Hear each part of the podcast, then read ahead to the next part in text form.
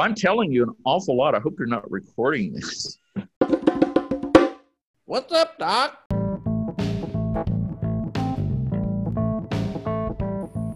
Hello, and welcome to another episode of What's Up, Doc. Today, Sailor, Hannah, and I are going to be talking to Dr. Harper. As you may have noticed, our little What's Up, Doc icon has changed. That's because our icon is now a picture of Dr. Harper holding a live trapped red tailed hawk. Listen for more information on that image. About what's the wingspan on those hawks? They look pretty big. Well, actually, the, the wingspan is about um, four, four and a half feet. And here's my wife holding one. Oh my god. Yeah, this is a, a uh, young one that actually had been perched on top of this utility pole. And we have a, put the trap out. Uh, this was the second one that we caught, and Jean had never held a red tailed hawk. so uh, you put a, it's a, it's a wire cage with a live mouse in it, and you have fishing line nooses over it. And you put it along the side of the road um, away from the hawk you drive down the road and turn around and then the hawk flies down and tries to get at the, the mouse. It's, but it's protected in the double wire cage and it gets a toe or a foot caught in the nooses and it tries to fly and can't. And jean you drive up real fast and i jump out of the car and jean told me to wait till the car stops before i get out. And then you grab the hawk and then weigh it and measure it and process it so, mm-hmm. so when you grab a feather from it, is it like a tail feather or something on its like breast on the wings? It's the it's the first primary. The the the you go. It's ten feathers from the the outer. The primaries are numbered from the outer to the inner. So, and that is the feather that actually is molted on the breeding ground. So, where the hawk reproduced last year, or um, where the hawk was was born last year or summered last year if it's a juvenile. So you take scissors and just a little snip and very very minute part of the feather. We weigh it, we measure it, and photograph it, and then release it. Mm. So great fun. Are they great. fairly easy to get out of the trap? Like once you trap them? Like, is it hard getting them? Because I know like they're big birds, and you got to try and get the well, new done. And then, that's a very good point. Those these are fishing line nooses. So when they try to fly, I mean they're powerful birds, and some of the nooses are really tight around the toes, or around the legs. So I have little forceps that I can sort of wiggle eventually underneath the the, the noose and loosen it and then take it off and you have to be very careful so that they have huge talons. And actually, I did have one that, that got me in two places. And um, I'm going to actually buy a cotter pin remover so I can pry talons out. Um, but hopefully, that won't happen very often. Then you wear gloves then or just bare hands just bare hands because you you have you need the dexterity to really oh, to yeah. remove the nooses and to yeah, you need the the dexterity. It's interesting. I would have assumed that like when you were holding them that they might like try to peck at your or something with their beaks because I feel like a lot of birds kind of like do that same thing. Or is it like a flexibility issue where the bird like can't bend over itself like that, or why doesn't it do that? Well, so red-tailed hawks are, are basically, I mean, the way that hawks and falcons and eagles and owls defend themselves is with their talons. But falcons, like kestrels, um, are biters, and yeah, they are notorious biters. But red-tailed hawks don't. If you put your hand up near the, the beak, certainly it would bite you. Um, but you you mainly have to you know to just watch the talons. Mm. Interesting. They weigh up to well, a little over three pounds. Some of the large ones do. The females are larger than males. Mm. So a little backwards, I guess, in sense, but you just finished one research paper. How did you decide like, this was going to be your new project? Or has this been something that's been kind of like in the works for a couple of years?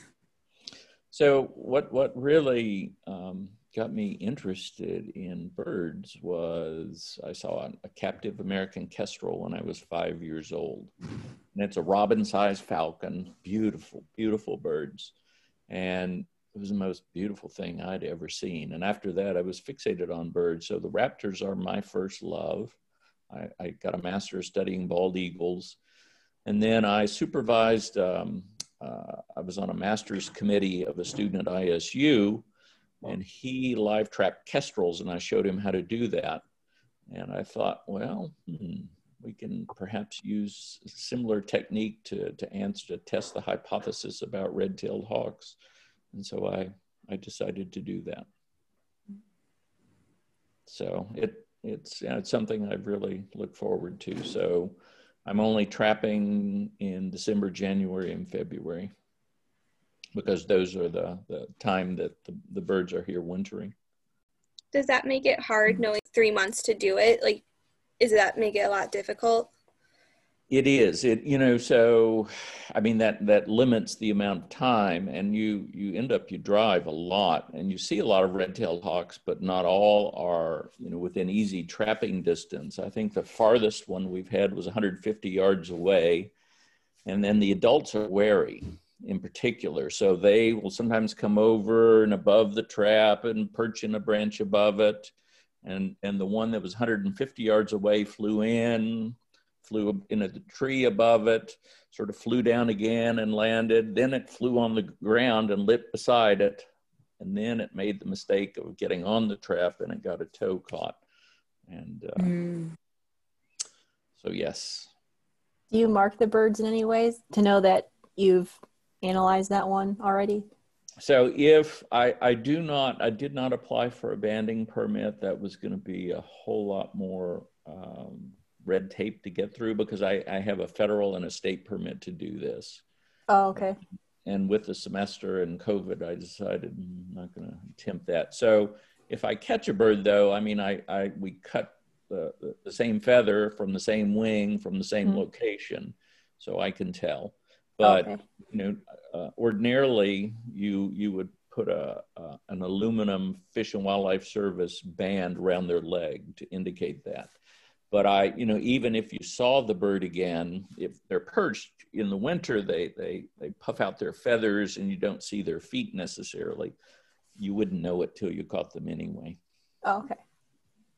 I did catch a Cooper's hawk inadvertently, uh, which was actually it was neat. It was a, a gorgeous bird. Um, and then uh, I've had kestrels to come over the trap and hover above it but I, I pulled the trap because there was a red-tailed hawk nearby. And if the kestrel is caught and trying to get away, I suspect the red tail would come down and kill the kestrel easily. So I didn't want that to happen. And then, Jean, we were driving along and we saw a bird in a tree and we kept getting closer and I was getting excited. Was an immature bald eagle.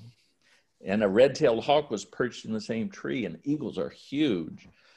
And oh, you don't want to catch an eagle. Un-American. Un-American. Un-American. But I mean, they're big, they're powerful birds. Plus, you, I mean, they're you need special permit to trap those, and they could potentially. I have a four and a half pound brick attached to the trap to weight it down, and they could potentially fly with that. Hmm. I don't want that to happen. So once you've trapped them, you've got the feathers, you send them for, you said, hydrogen ion?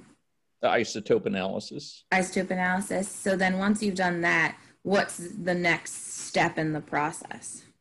So what we'll have to do is basically separate for adults versus juveniles. It takes a, a red-tailed hawk two years to become an adult. We'll have to um, get some birds from feathers from birds from known locations and do calibration curves. You have to calibrate the deuterium to protium ratio in the feathers to that in rainfall hmm. because the the um, so so the tropics are the source of of of much actually water vapor. And as that water vapor, so that contains both deuterium and protium. The protium is deposited, protium typically falls out first, it's heavier. And then, I'm sorry, the deuterium falls out first, it's heavier, and then the protium, and it's, it's deposited in a latitudinal gradient.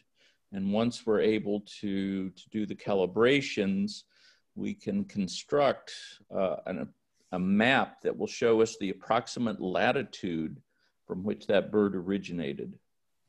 So is the ratio of the two isotopes from the bird feather similar to that of the rainfall? Is that high? Okay. Mm-hmm. And it, it it works its way up through the food chain. That's really interesting. So. Um, so are you just gonna look at um, like this winter season, or are you gonna do the trapping again next winter as well? It depends. Uh, the difficulty now with that, uh, um, you you really, I mean, the feathers are going to be molted. So I wouldn't know if I'd trap the bird before or not next year. We still may do it, may and, and in different areas. It depends on how many birds we get this year. We, you know, I'd, I'd, i wanted to get birds from northern Illinois, central Illinois, and southern Illinois, and enough to be able to to um, and adults and immatures from each. And I'd need probably 10 to 12 um, adults, 10 to 12 immatures from each of those regions. I think we potentially could get adults, but immatures, they're only, there's a high mortality rate. Um, and, you know, so there are fewer immatures anyway, fewer juveniles. So we'll see. I mean, I also uh, have um, probably 15 specimens in the freezer at Illinois State that I can use that people had, had found and brought in dead. Um, and I may be able to get some feathers from museum study skins, such as the Field Museum. But they, it's called destructive sampling. You know, when you take that little feather sample, it's the, the sample itself, I mean, is, is destroyed. So they're they're somewhat loath to do that. So are you still going to take from like southern, northern, and central Illinois? Mm-hmm. Okay. Mm-hmm.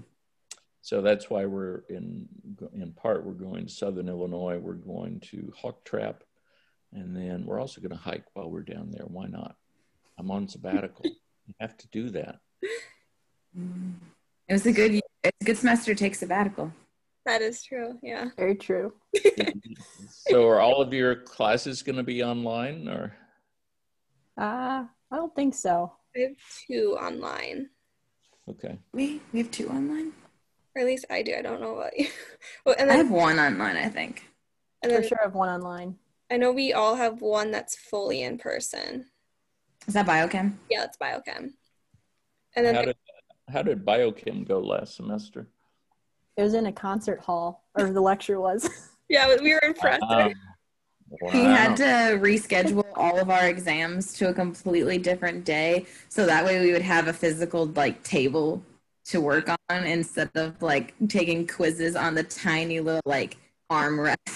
and he had to wear a microphone so like we all could hear him because like it goes pretty far, and even sometimes that didn't work and the Wi-Fi went out at 9:15 on the dot, the dot. about a month and a half. Yeah. And then for labs, we had to stagger it where we were broken into two groups and you were only there for two hours. So you had to try and get everything done within the shortened amount of time. Yeah. And like we weren't supposed to have lab partners, but how just happened. Worked like it, you kind of worked in like groups of like two or three and tried to distance as well as possible. Yeah. Because like if someone just got all the materials, it made it go so much faster. Mm-hmm. Sure. So well, hopefully this will be our last semester uh, in this mode. We'll see.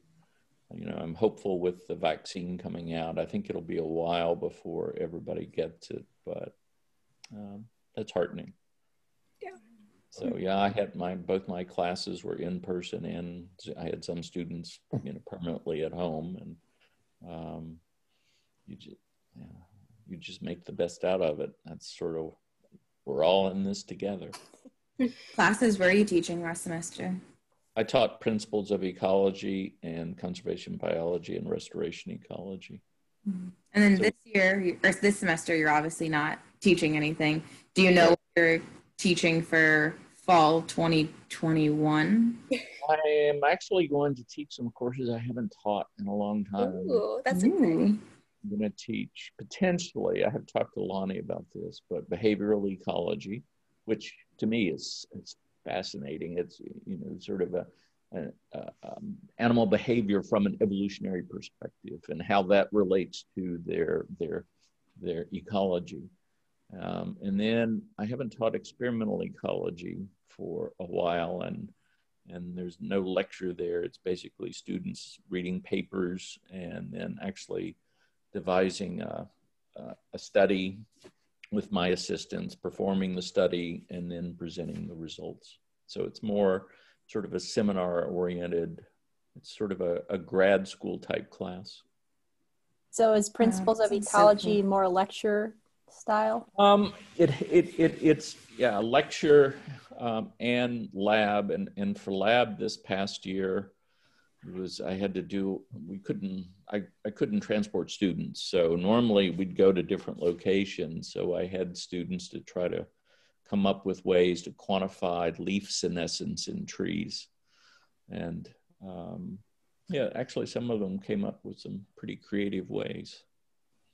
Uh, for restoration ecology I uh, conservation biology I had pairs of students to adopt a park and to conduct a an inventory, an organism inventory in the park, and then come up with a management plan to how to convert some of the park back to a natural biome.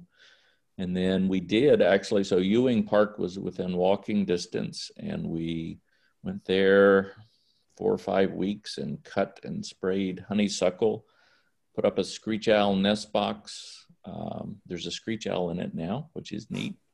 And yeah, so we made the best out of that too. Do you have a favorite class to teach at Wesleyan? Um, probably field ornithology. So that's where we we're out in the field every day, practically every day, and uh, we go. I take students camping in Southern Illinois in the Shawnee.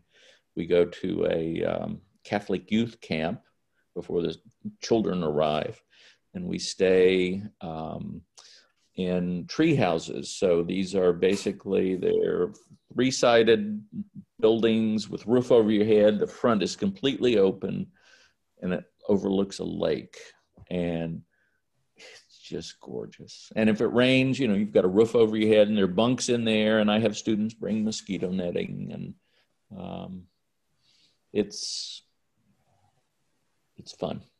Is that a May term or summer course? That's May term. Okay. It's May term. I know that was offered our first year. Is that going to be offered again our senior year? Yes, that's my intent. Again, I've got to talk to Lonnie, but um, that's that's basically the intent. And and it's to you know May term should be different to me. It, to me, it's sort of during a regular semester you can't get out all the time. You don't you you're in class 50 minutes and you can't do that. But um, for may term yeah. So and, and that's also the time the the spring uh, of spring migration. And oh the warblers and other birds are the males in their breeding plumage. It is exquisite. It really is so, is there a class that you wish that you like? If this is your dream class, you would love to teach at Wesleyan, but you've like never had the opportunity to do. Um, you know, I've, I've, I guess it would, yeah, it would be wonderful to take actually students to the Amazon. I've taken students to Costa Rica 10 times, uh, 10 May term courses but and I've been to the Amazon once, and oh my goodness. Um, but you know, I don't. I I would need. Well, logistically, it would be difficult, but I one I I got to go on a, a, a uh, one of the study abroad providers brought a faculty down. It's IES, and they have study abroad in Ecuador. So we went to the Amazon and the Galapagos. Mm. Wow. I mean, that it's just unlike yeah anything I, you know I've seen. It was just amazing. You ever go to national parks to look for birds or conduct studies? Um, you know, not not to to conduct uh, studies, but yeah, we've been to a lot of national parks. We, our daughter and son-in-law live in Montana now, and they were married just right outside of Glacier. Oh and wow! Actually, we went hiking in Glacier. We went up. We hiked five miles to Iceberg Lake, and there were literally there's ice in the lake. And the, the, my son and my son-in-law and several of their friends dove in, swam. Did, made an ice angel, swam back. I waded in up to my knees, and it, oh, it was cold. It burned. So, um, yeah, but the west, oh, the west is really just grandeur. I mean, in the wildlife. So, um, a couple of winters ago, three winters ago now, I guess we went to Yellowstone and we saw 13 wolves. So that was that was pretty amazing too. So I want to get students out and about, and that's that's what I I want to introduce students to the natural world because it's it's pretty amazing. So, Did you do similar research when you were in college or getting your PhD? You know, when I was an undergraduate, I didn't have an opportunity to conduct research. So for a master's, I, I studied bald eagles and then did a lot of, um, did grant work on proposed highway routes and did bird and mammal surveys and I did eagle surveys and we would rent, have a pilot and rent a small plane and I would count eagles up and down the river in that small plane. Um, and then for my doctorate, I studied house wrens, which are you know, about 10 to 12 grams. I mean, they're tiny birds, but they oh. readily accept nest boxes, and you can you can do a lot of experimental manipulations with them. I mean, there's in in them. So there were over 800 nest boxes we had, and you'd have to check them all twice a week, and then you find out where the nests are, and you could remove eggs, add eggs. I actually moved chicks from nest to nest, and uh, it, it, was it was actually also pretty amazing. When so you were no, go ahead. I was gonna say, when you were an undergrad, did you know what you wanted to do, or did you kind of have a roundabout path to figure it out? I knew what I wanted to do, and I actually um, had a a picture of a goshawk right above my desk. that sometimes when I was having difficulty in some classes and so forth and learning how to study, I would always look up at that picture. And so this is also where I met my wife, Jean, when we were undergrads. And when we first started dating, we were talking to each other and we'd stay up late at night and, and in the lobby of, of the residence hall talking. And and you know i said about me i said well you know i like birds. And she said oh i know. And i said no, i really like birds and she sort of found out so um, but I, I knew yes I, I i knew i wanted to to be an ornithologist and I even knew that probably from early middle school. So it's just something I was I was really passionate about. And fortunately too, I had some mentors came I grew up in a small town in Kentucky and I don't know if you've read anything by Barbara Kingsolver. So her parents, Barbara Kingsolver is a is an off uh, best-selling author. She wrote uh, Animal Dreams, Bean Trees, Poisonwood Bible.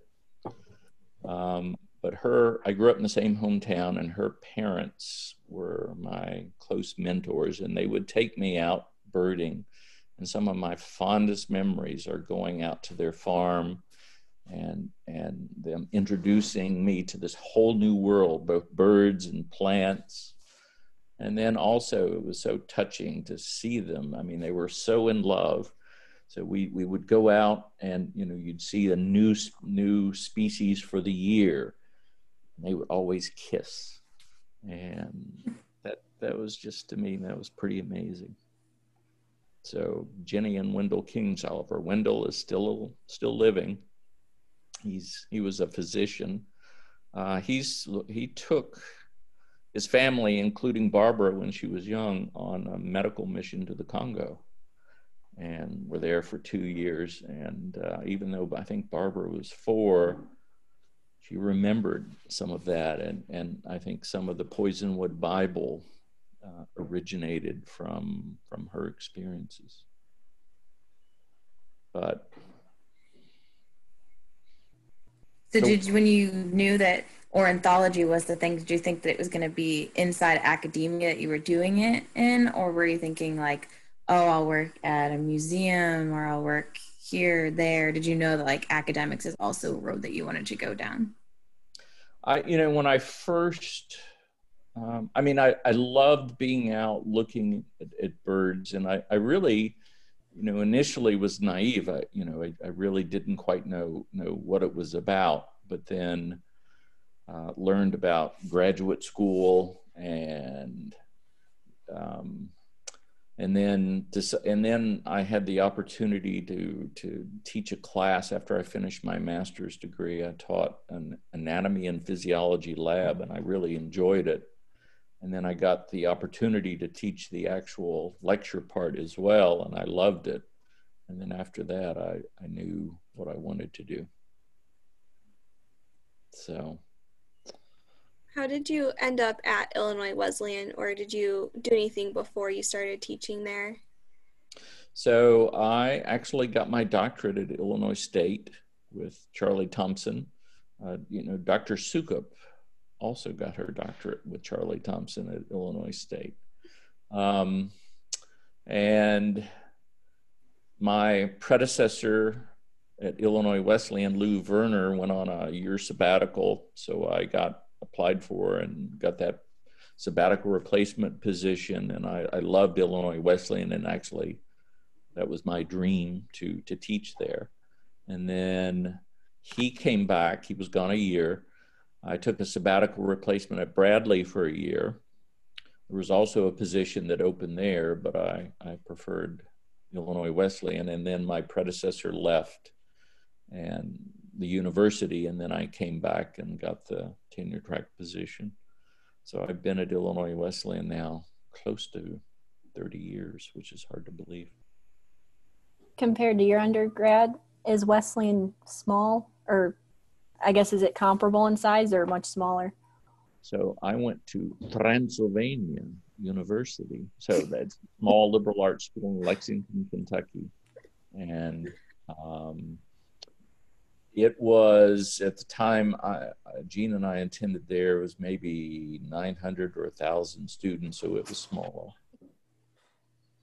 Um, but I, I enjoy I really enjoyed my experiences at Transylvania, and I had a mentor there who was an ornithologist, and um, I took an ornithology class with him and, and went camping and loved it, and so. And did you form your own club, or were there like things outside of uh, like studying that you did, or was it just hitting the books to be who you are now? Um, no, well, I came, I was, so at, at Transylvania, the Greeks were um, really big. Um, but fraternities, um, I was uh, just, I wasn't interested in that. I mean, you know, fraternities and sororities, I mean, that's, that's fine if, if that's what for, you know, what, what people like. It just, it wasn't for me. Mm-hmm. I was an RA on a fraternity floor the first non-fraternity RA on the floor. They didn't have their houses; they had oh, floor, oh, and I, I could literally sleep through a fire alarm. They had to pound on my door, and the the, the horn was right outside my door. That sounds crazy. Yeah, like I can only imagine like what you would have had to go through on that floor. So Sailor's in RA and, So and then I'm in Gulick. and I mean, first years in themselves are crazy, but I can't even imagine a non fraternity member on a fraternity floor. Like that sounds like there's No, the, the Phi Kappa Taus and and then and then the fraternity floor above ours with, with the Kappa Alphas. I think we had a speaker. I guess it was maybe last year. I th- she was a volunteer from a birding society in Chicago Yes, with yes. putting the dots on, I guess, lack of a better word, dots on all the skyscrapers. Have you ever been a part of something like that? So yes, we actually, um, I had a couple of students who collected uh, window kills at four buildings on the Illinois Wesleyan campus. And even though we have a small campus, um, I believe there were during, and, and this happens, you know, during migration. So um, probably from early September through mid October, they collected 28 birds. So they, when the birds migrate, they then they migrate at night and they then feed in the morning and the afternoon to get fuel for their next stage of their migration. But in in they see the reflection of either the sky or trees and vegetation in the windows and then attempt to fly in or they mistake those and then fly into the windows and are killed so um, that also uh, occurs at wesleyan too the window kills I was say, have there been any like have people come up with ways to help prevent that, or like try to adjust windows or anything that we can do? So there's there are now actually um, sort of bird friendly um, glass. So you can you you can actually uh, put put um, uh, designs that are that are difficult for people to see, but birds can see UV light, and so they birds can see that that basically that you know there's an object there, and they don't attempt to fly through it it's harder to retrofit uh, glass on buildings. Um, I mean, you it would be prohibitively expensive to replace a window, but the, but there are some things that that you can actually put put on windows um, that will somewhat accomplish the same thing. I was going to ask, would something like a sticky note, if someone put that in the center of a large window, would that be enough to deter the bird, or does it need to be all over the window?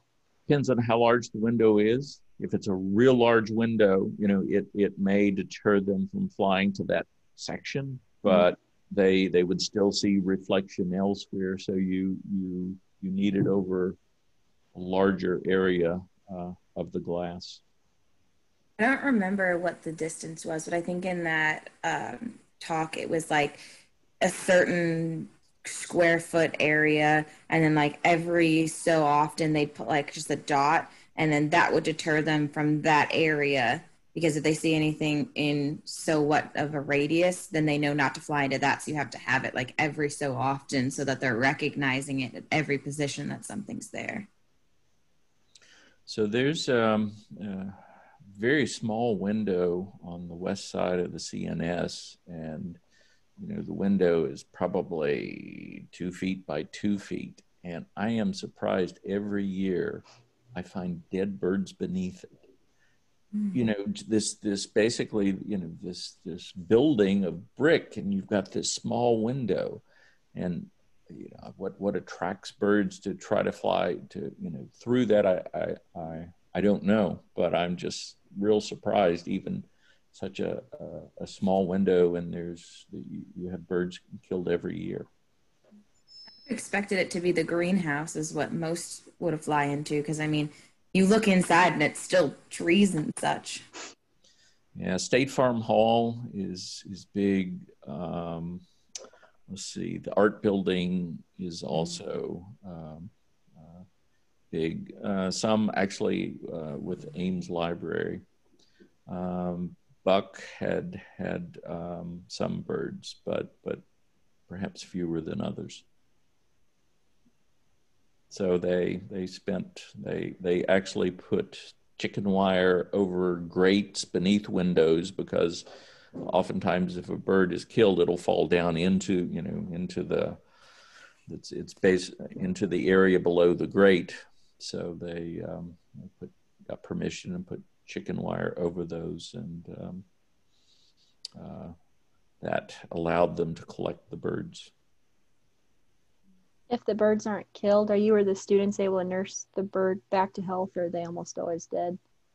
Um, if sometimes they're stunned, and I simply put them in a box, a, a, cardboard box, closed box, and it's quiet, and they can recover. And if they can fly, release them. Uh, for some, I've taken them to um, the a wildlife rehabilitator or Dr. Matt Fraker, who's the vet at town. Um, at, at actually, it's um, at his vet clinic. Um, and then some of the others I would often take to the ones that were dead. I would freeze, take measurements, and and, and determine the, the, the color of of the feet and the eyes and so forth, and weigh them, and then take them to the colleague at uh, Illinois State University for their museum. They would make study skins from them as a university, have we done anything to help um, decrease the amount of birds that have gotten killed, or is it more of just been collecting data? You know, it's it's more sort of collecting data. Um, so actually, too, I guess they, they what I could also it's the American Bird Conservancy. They have some some some suggestions, so I can perhaps look into that and perhaps some of, for some of the smaller problem windows could see if I could um, uh, come up with something. Certainly for that small window on the CNS, that would be real easy to do. Mm. So. so taking a little bit of a 90 degree angle into a different conversation, I was wondering if you wanted to talk a little bit about, I know that you and Dr. Wilson just published your paper and could you walk us through like that whole process of from because i feel like as us as students sometimes we get to help with like the research part of it or the maybe even like coming up with an idea. But we don't ever get to at least in our four years normally walk through the entire publication process. I was wondering if you could walk us through like how that uh, paper came to be. Okay.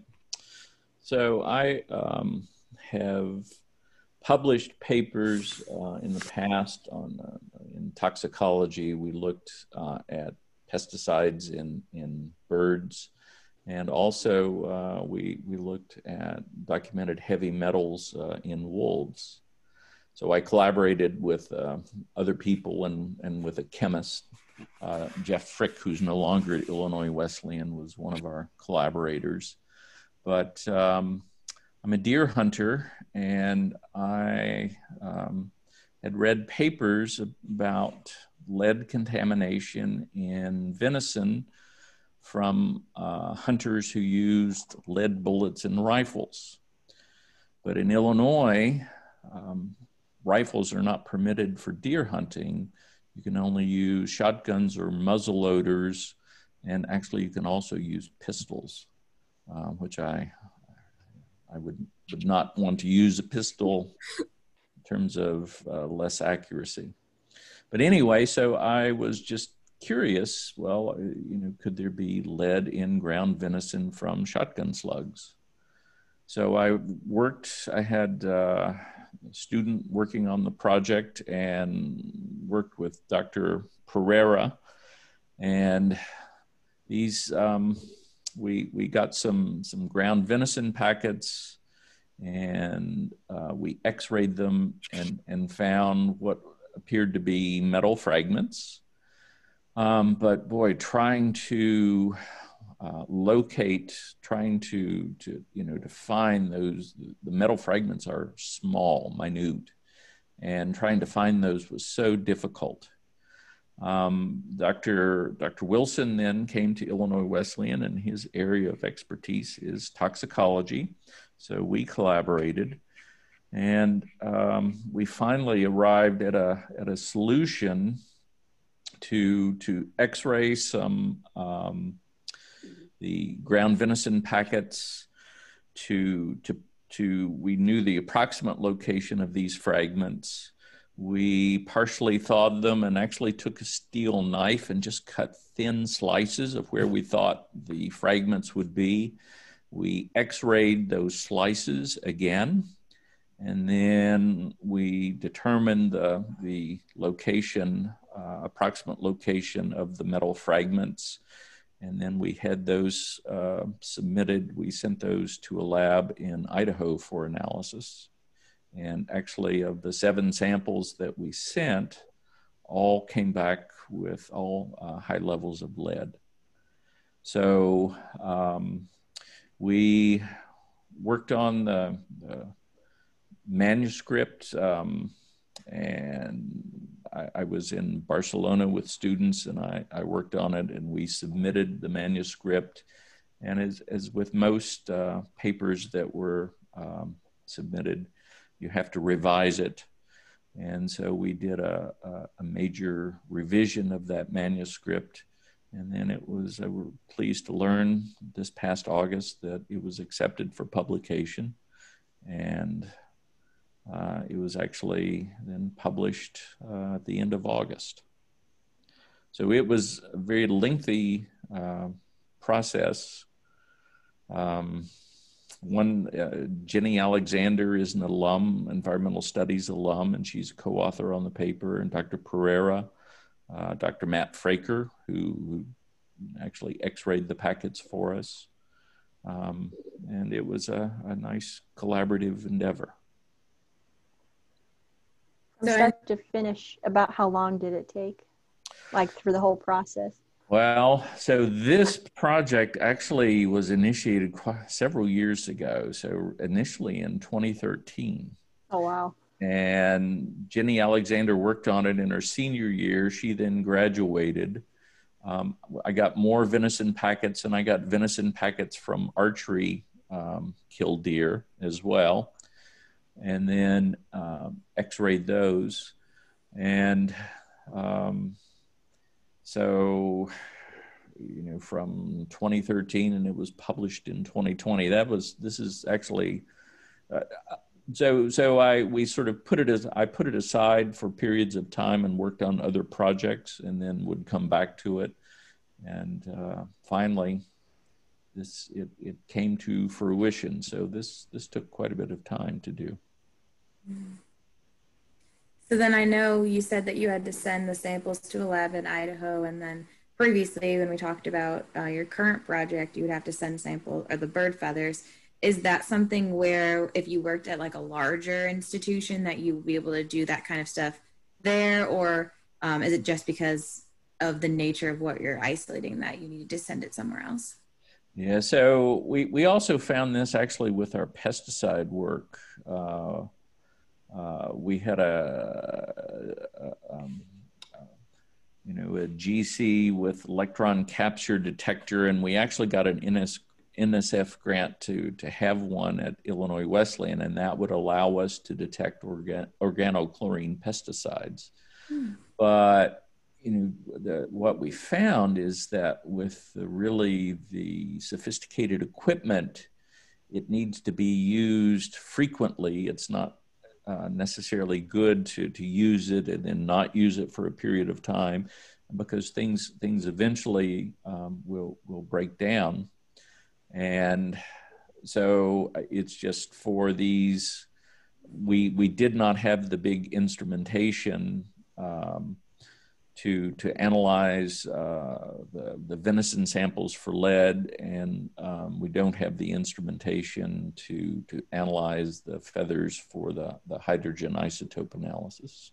So it's just, it's, uh, better to, to simply pay and have the samples sent and, and analyzed by a, a reputable lab. How, did the X-ray? Oh, go ahead, Sailor. I was just gonna say, how is did the writing process go with multiple pe- people working on the project? Did it make it a little bit more difficult than if it was just solo? Um, actually, so so having multiple co-authors, it, no, that's it's nice because they will catch things or have different perspectives than if you were just writing it by yourself. Um, what what's interesting though sometimes is when you submit a manuscript, um, the manuscript, the editor of the journal will will look at the manuscript and see if it's suitable for publication in that journal, and if so, the editor will send it out to typically um, two or three referees. They will read the manuscript, and sometimes, though, it's interesting that you know you'll get you'll get polar opposite comments mm. On, on the same topic. And you have to you have to respond to all the all of the the comments of the reviewers. You have to address them or say why you're not addressing them. And um, you know, sometimes that can be a bit challenging. But but I think having the the multiple uh, co-authors, a lot of most of my papers actually have been published um, that way, and I I have I have students as as co-authors. So on the um, uh, actually we're um, conducting another study, the Urban Breeding Bird Survey, with uh, Rachel Schonecker. She's uh, a biology alum who graduated a year ago, a year and a half ago and then Leah Beineck, who's uh, a senior environmental studies major. And um, so we're in the process now. We've conducted two years of, of a breeding bird survey in Bloomington Normal, and we're comparing our results with USGS, uh, US Geological uh, Survey, uh, they have breeding bird surveys in rural areas all across the uh, US, Canada, and some in Mexico.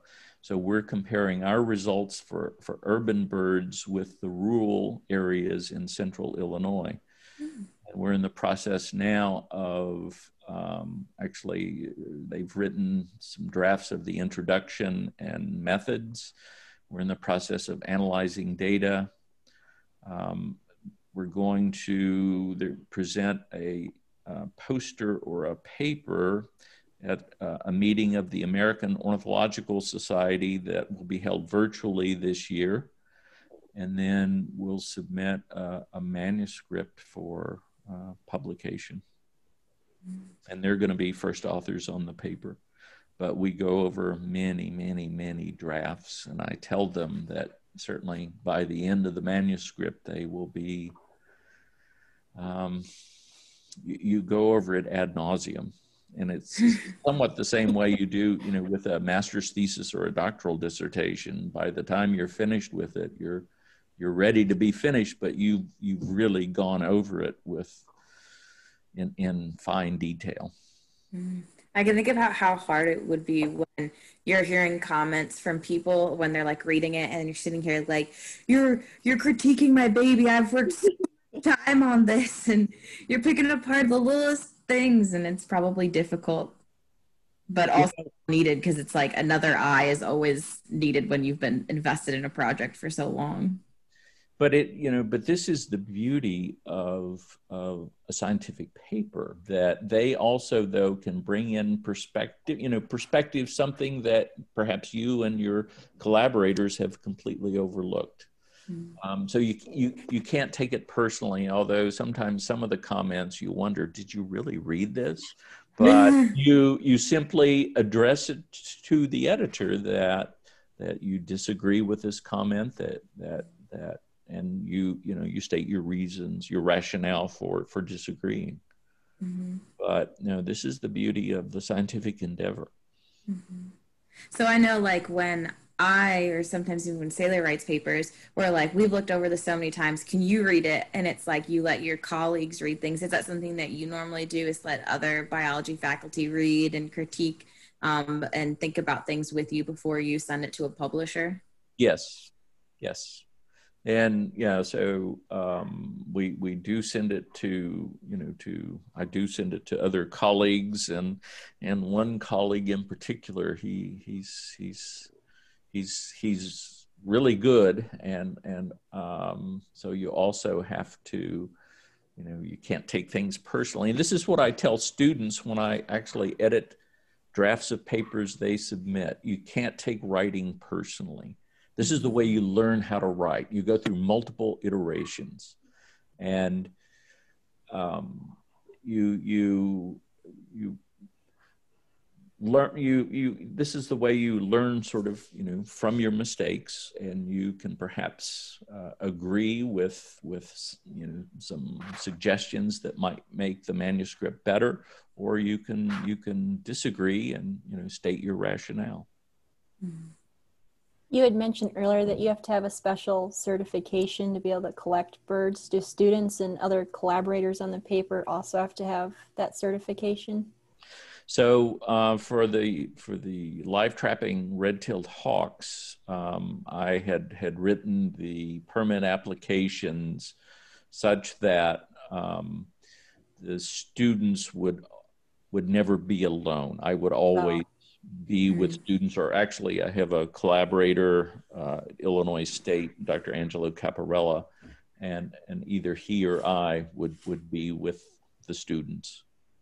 Um, but that was also uh, sort of a uh, arduous process in a sense because you have to write the the you have to to answer a lot of questions. And and it's important though. It's it's vital and and to you know to state you know the, the why the purpose of what you're doing the, the scientific reasoning behind it and also to show that you have sufficient expertise so that you can go out and not injure the birds with which you're working.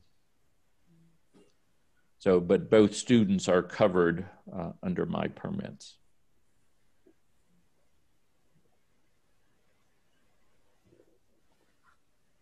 I'm thinking back to when you said all of the things about like when you were getting your PhD, you worked a lot with like eagles, and you said again working with the eagles.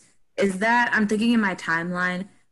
Where was that in the whole Rachel Carson Silent Springs a eagle egg thing? Excellent. Yeah. So, um, you know, Rachel Carson's Silent Spring um, was published in the early 60s, I believe, in 19 either 62 or 63. At that time, the population of bald eagles, our national symbol in the United States, at one time, it, it in the 48 contiguous states, it was down to 417 pairs of eagles. And you know, at, at, that time in the 1960s, I mean, there was real concern that our national symbol was going to go extinct. Mm-hmm. So I started um, a master's degree studying bald eagles in 1980, and eagle the eagle population was still in the in the contiguous 48 states was still relatively low. So there was uh, a lot of concern. Today, the, the eagle population in, in Illinois and, and throughout actually the United States has just uh, rebounded. It's pretty amazing. Um, there's actually a bald eagle nest within the city limits of Bloomington. And you can over, you know, in town in the winter, you can look up and you can see bald eagles flying right over town. They're they're coming into town, I think, to hunt squirrels and rabbits, and also they'll feed on roadkill. So um, it's a real success story. I I also um, do winter raptor surveys. So I've been doing one with a colleague at Illinois State for over 20 years, and we we just did one yesterday in southern McLean County, and our close to our it's a 50 mile route and close to our ending spot we we got out and we're looking for hawks and we looked over and i looked and said oh there's an eagle nest. So it's a newly constructed nest, and a bald eagle was standing on that nest in an area in in along um, the middle fork of Sugar Creek out out near Oh. Stanford, Mhm. and we were just wow, we were so excited. Mhm. But that's this is a, a real environmental success story. I was surprised. I actually saw one probably a few weeks ago just in Morton. I know a lot fly by the Illinois River, but I was excited to be able to see one in Morton, miles within my house. Yeah, they. Uh, It was fun. no, go ahead. Oh, I was saying it was fun living like right on the Mississippi River. It's we would always watch those like live streams in elementary school of like the eagle's nest and waiting for the like eggs to hatch and all of this, and it was like always the place that they were video streaming from was like, oh, I know where that is. That's like 15 minutes away, or like 45 minutes away, and it's kind of fun to just like be on the Mississippi because you see so many like flying by and such. Yeah, the Mississippi River, that's a major wintering area. So you get the northern eagles, the eagles that nest up north in uh, Wisconsin, uh, Minnesota, and Canada that will come down and, and winter uh, along the open water of the Mississippi River. And they feed primarily on, excuse me, dead or dying uh, gizzard shad, typically below locks and dams. the there's winter kill, and then the fish can be stunned as they go through um, the dam or killed. And so they, they feed heavily on those um, fish. And during a real severe cold winter, why the, the ice on the river forms and it's it's the only open waters right beneath the dam and you can see hundreds of eagles beneath it uh, for example like in dam 19 uh, near Keokuk, Iowa, and it's it's a pretty impressive site. Okay, so I think we're going to move on to our next section of the podcast, which is a fun little thing that we like to do called the rapid fire section, where we have a bunch of questions and then we'll just kind of rotate through and then ask them to you, and you just kind of say what comes to mind. What's your favorite bird? Peregrine falcon. Favorite professor? Uh, my mentor, Dr. J. Hill Hammond, who was at Transylvania University. Favorite novel that you've read? Uh, let's see. Well, actually, uh, perhaps the Poisonwood Bible. Favorite thing to cook? Favorite thing to cook? Ramen noodles. No. My wife cooks, I clean. Fair. Favorite. Well, I we have to ask vacuuming or sweeping. Oh, yeah. Oh. I I I I do the well. She's actually doing it now as we speak. But I mean, both. I I I'm not much of a chef, so but I but I do actually I, I like to grill out. Um, uh, so in terms of my favorite thing perhaps to grill out would either be um, salmon or venison. And what's I your favorite? I, oh what's your favorite food?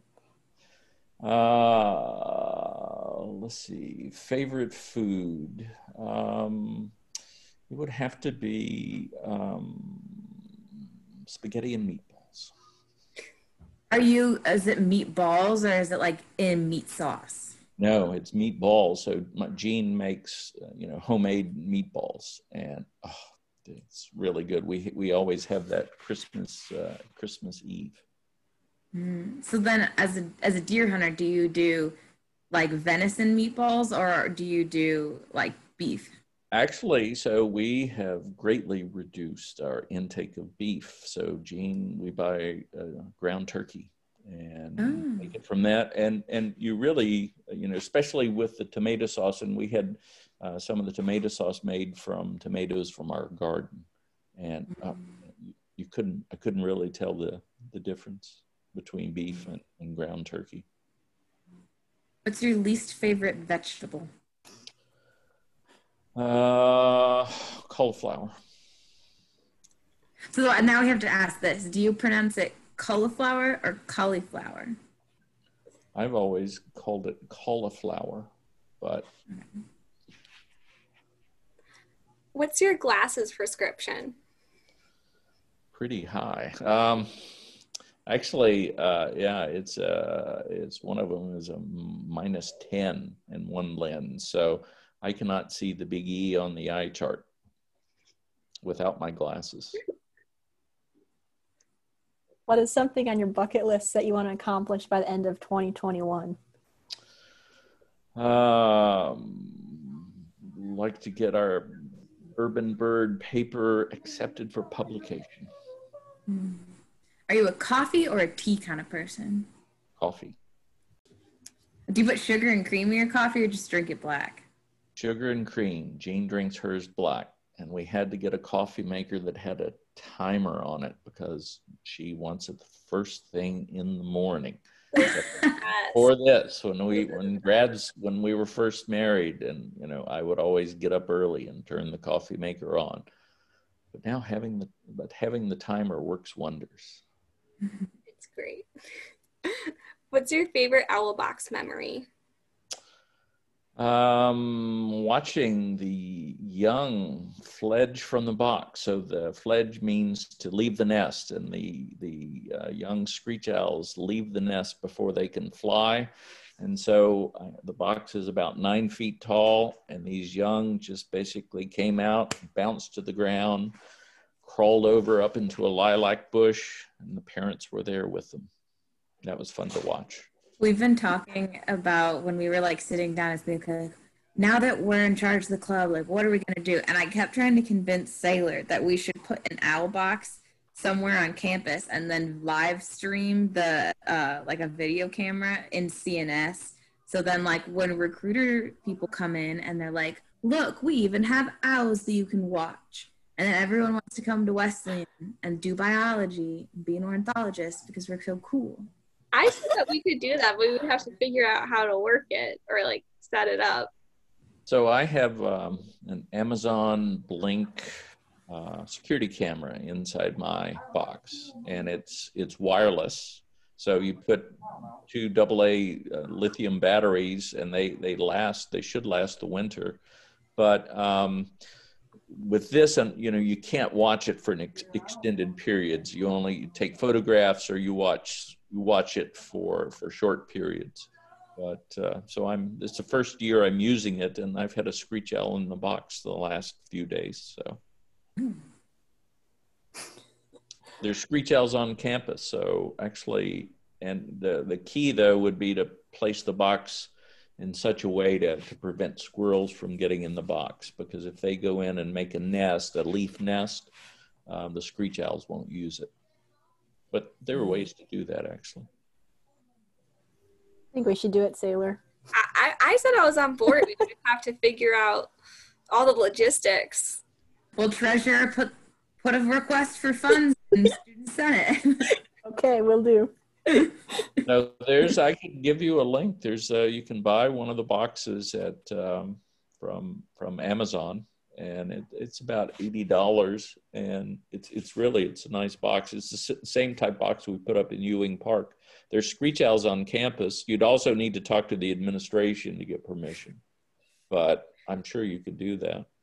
yeah, I still think it'd be just really cool. I think it would would be. too. But I don't know. I'd also like worry about like we would have to put in a good space where like no one could mess with it too. Well, and and two, so this this blink security camera, you have to be within hundred feet of of you know the the receiver. Um, yeah, and, and to to stream something, that would be that would be a real big undertaking. I mean, to you know to live stream it. But We got a year and a half to figure it out. Yeah, I out. was gonna say figure out the logistics. We could next year be our big project. It's true. Well, actually, you you know you could potentially the the winter the, the owls really will start pairing up mid to late February. They'll nest March, April, May. I mean, you you could potentially at least get permission to put out a box, and and so the um, adults will often perch in the entrance and sunbathe, and so Mhm. um, if, you you know you put it out and and if screech owls nested in it this year then you could put the video camera in it next year you'd be i think more likely to um, to be guaranteed success Uh, what's your biggest fear? uh, fear of heights Mm. That's kind of ironic in a way.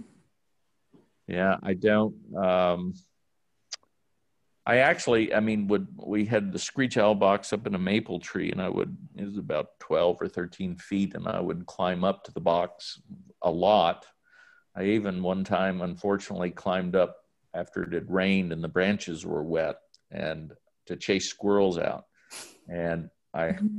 I fell, but I caught myself and caught branches under my arm, so I didn't fall all the way. But I decided mm, I'm not going to do that anymore.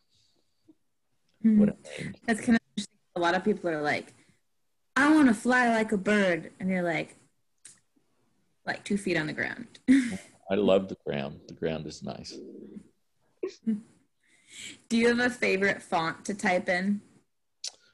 Uh, Times New Roman. What's your favorite small owned restaurant?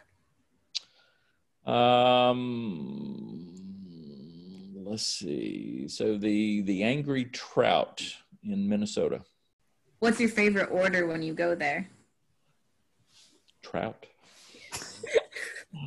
oh, they do. I mean, it's oh, it's yes, yeah, it's, it's it's delicious, delicious food. Do you know if you're eating rainbow trout or river trout or what it is?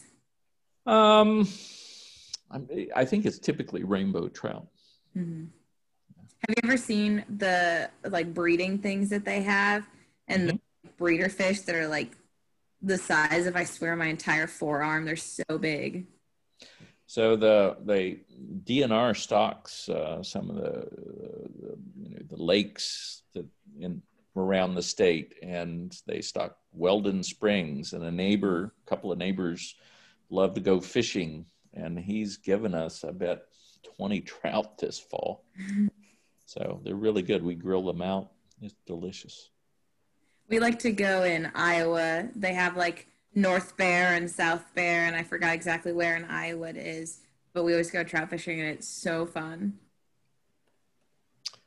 I uh, I think well, so my my son-in-law and and and and daughter they uh, actually fly fish out in Montana, and so when we visited this last summer when COVID cases were down, um, we we went fishing and I I caught a small trout on a fly rod. That's fun.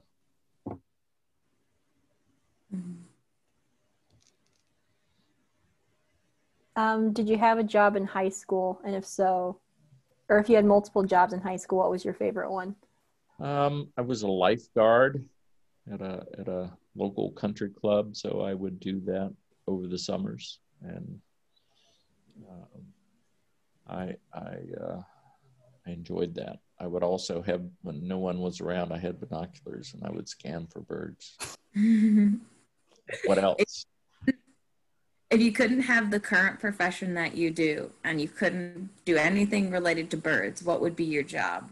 Actually, I love live music, although I don't play any instrument. Actually, I mean, I grew up listening to classic rock. I like indie rock. I like bluegrass music. I like Americana music. I love live shows. That, mm. yeah, there's, there's, it, it's, uh, it's it's almost a religious experience to mm-hmm. to go to uh, to live shows. So if I hadn't followed this career trajectory, I would have perhaps been in a band.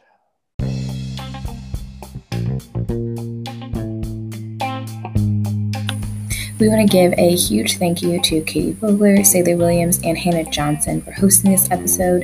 A thank you to Dr. Harper for sitting down and talking to us and answering all of our interesting questions. And thank you to Katie for editing this episode. We hope to see you soon.